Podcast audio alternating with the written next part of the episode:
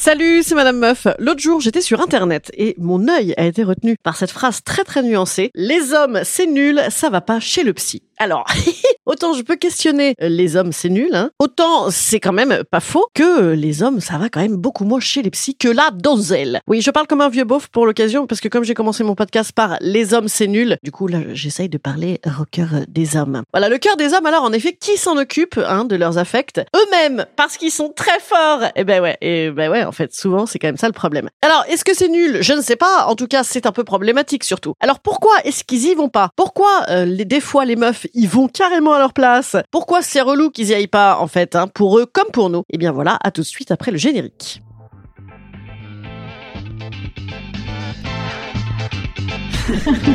Salut, c'est Madame Meuf. Et bam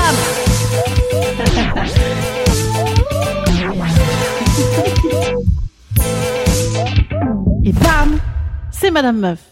Dans mon expérience personnelle de meuf qui a dû en dérouler du câble, comme on le dit élégamment sous mes vidéos qui parlent d'intimité des garçons sur les réseaux sociaux, eh bien, je vous le donne en mille. Moi, je crois ne jamais avoir eu de relation longue avec un mec qui vous voyait des psys. Voilà, j'ai tenté. Hein. À chaque fois, euh, tous, je leur ai dit, allez, vas-y, vas-y, va voir les psys, sans succès, généralement. Par contre, est-ce que moi, j'ai vu un psy pour faire plaisir à un mec? La réponse est oui. Jusqu'à ce que je réalise, en fait, que ça faisait surtout euh, plaisir à moi, bien sûr. En fait, c'est bien justement ça le, le sujet. Est-ce que moi, j'ai parlé des problèmes de mes mecs, en tout cas de leur impact dans notre relation La réponse est oui aussi. En plus, après, des fois, je leur raconte, tu sais quoi, rembourse-moi, rembourse-moi, mec, 60% de chaque séance, quoi. Est-ce que moi, j'ai fait la psy de mes mecs Oh, hell yes Beaucoup, beaucoup, beaucoup, beaucoup, beaucoup, beaucoup, beaucoup, beaucoup, beaucoup, beaucoup, beaucoup, beaucoup beaucoup. Autant, de beaucoup, c'est pour signifier la, chiantise du truc. Ah là là là là. Alors moi, je sais que j'ai déjà dit cette phrase dans un, un épisode antérieur. Eh bien, euh, moi, je me suis dit, plus jamais je me taperai un mec qui n'a jamais fait de travail sur lui. Parce que c'est éprouvant, en fait. C'est éprouvant. À titre personnel, moi, je n'ai plus 17 ans, tu vois. Alors non,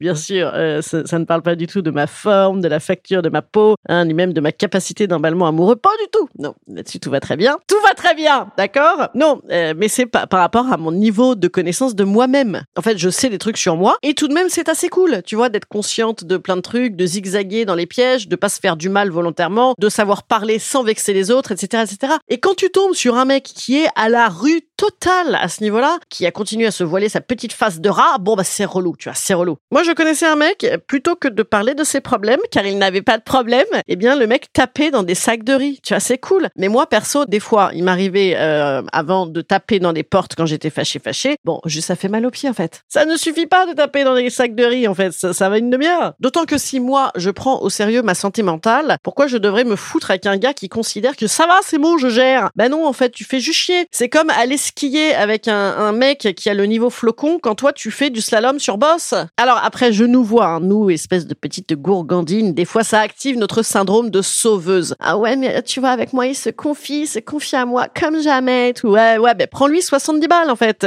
Moi, je suis hyper contente hein, qu'on qu se confie à moi, j'adore ça. D'ailleurs, vu mon propre niveau d'impudeur et, de racontage de conneries en deux secondes, généralement, les gens se livrent à moi assez, assez vite. Mais si genre tu me dis, ah, je réalise des choses avec toi, j'en avais jamais réalisé, oh là là, oula, oulala, ça me ring une belle maintenant. Je me dis, eh, pep, pep, le mec a 12 ans en fait. Oui, oui. Alors pourquoi est-ce que les mecs vont plus rarement voir quelqu'un Bien très précisément parce qu'ils en sont peut-être encore à utiliser l'expression voir quelqu'un. Ah, ah, le grand tabou, le grand secret, le grand mystère. Alors, euh, ben, le grand mystère, after the publicité.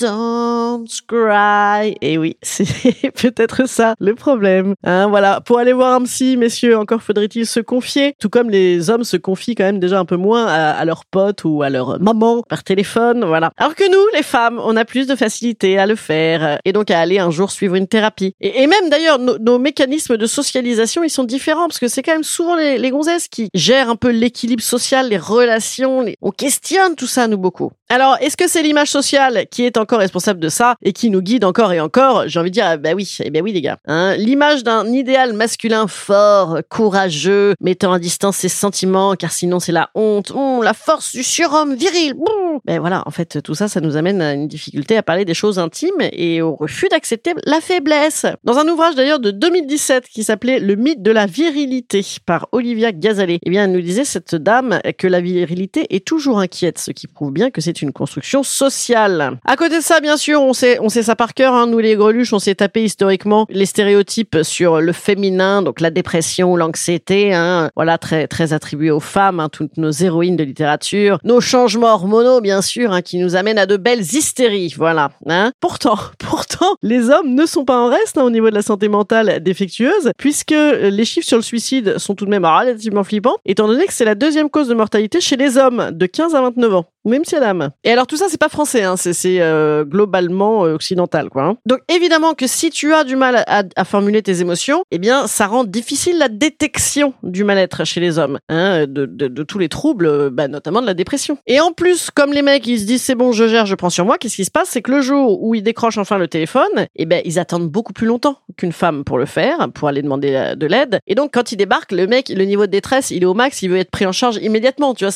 on est à ça. Là, le, le sac de riz ne suffit plus, vous voyez. Et alors j'ai lu un truc qui était, qui était intéressant, c'est une, psy canadienne qui s'appelle Brigitte Lavoie, qui disait, euh, dans ce cas-là, pour bien recevoir euh, une demande en, en mode TTU très très urgent d'un homme, il faut réussir à parler homme.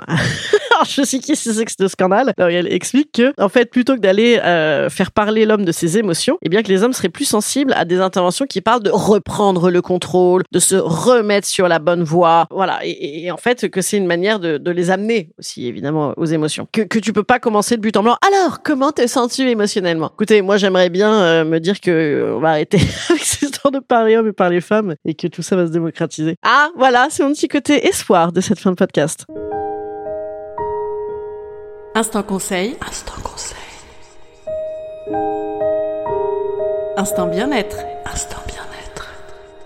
Moi, je conseille aux mecs de causer à tout le monde et à leurs potes. Peut-être les trucs de groupe aussi, tu sais, de voir que tu n'es pas tout seul. Et eh ben, je pense que c'est pas mal. Voilà. Qu'est-ce que je conseille d'autre? Ben, je conseille bien sûr de venir boire des coups après mon spectacle. Donc, de voir le spectacle avant. Non, bah non, non, pas juste de venir pas, uniquement de venir boire des coups. Je ne vous ferai pas de psychothérapie, mais, mais nous avons une petite euh, thérapie à la fin de mon spectacle commune, donc je vous invite à venir le voir. Je ne vous cache pas qu'il ne vous reste plus que euh, demain soir et mercredi prochain. Après, euh, dans le cululu, hein, comme on le dit plus jamais, parce que c'est une bonne nouvelle, car c'est une expression pourrie. Absolument, je vous embrasse, je vous dis à la semaine pro-pro. Oh, qu'est-ce qui m'arrive? Bon, allez, je vous dis à bah, demain. Demain, mercredi 22 mars, 19h30, je suis à la nouvelle scène. Et dans 10 jours, je suis à Aix-en-Provence également. Voilà, Bordeaux, Lyon, Aix-en-Provence, Toulouse, Cugno. Voilà, regardez mes dates sur Internet. Voilà. Bon allez, je vous embrasse. Salut, petits amis.